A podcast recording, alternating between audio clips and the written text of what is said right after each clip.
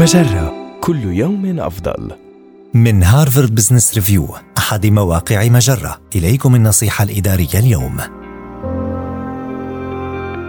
فن كتابة رسائل متابعة لبقة.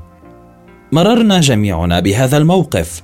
أن نرسل بريدا إلكترونيا إلى شخص ما نطلب فيه إجراء محادثة معه أو نلتمس معلومات أو مساهمات أو توصيات منه دون أن نحصل على أي رد.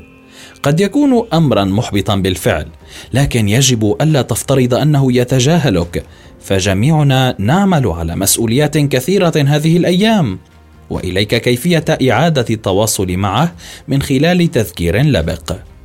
اكتب عنوانا يبين مدى إلحاح الرسالة لكن تجنب العبارات العامة مثل متابعة أو تذكير فهي عبارات غامضة وتجعل المستلم يشعر بالسوء لبطئه في الاستجابة وقد تدفعه إلى تأخير الرد حتى.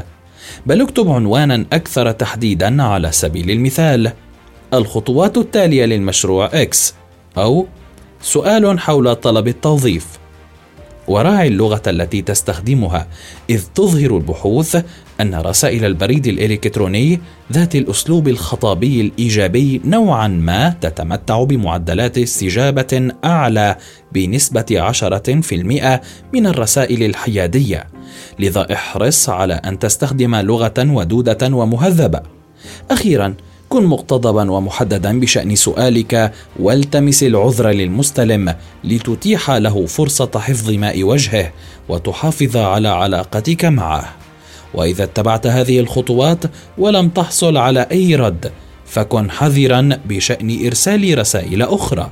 وسيكون من المفيد أن تنسى طلبك حينها وتواصل سعيك وعملك.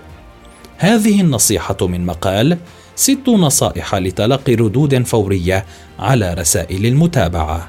النصيحة الإدارية تأتيكم من هارفارد بزنس ريفيو أحد مواقع مجرة، مصدرك الأول لأفضل محتوى عربي على الإنترنت.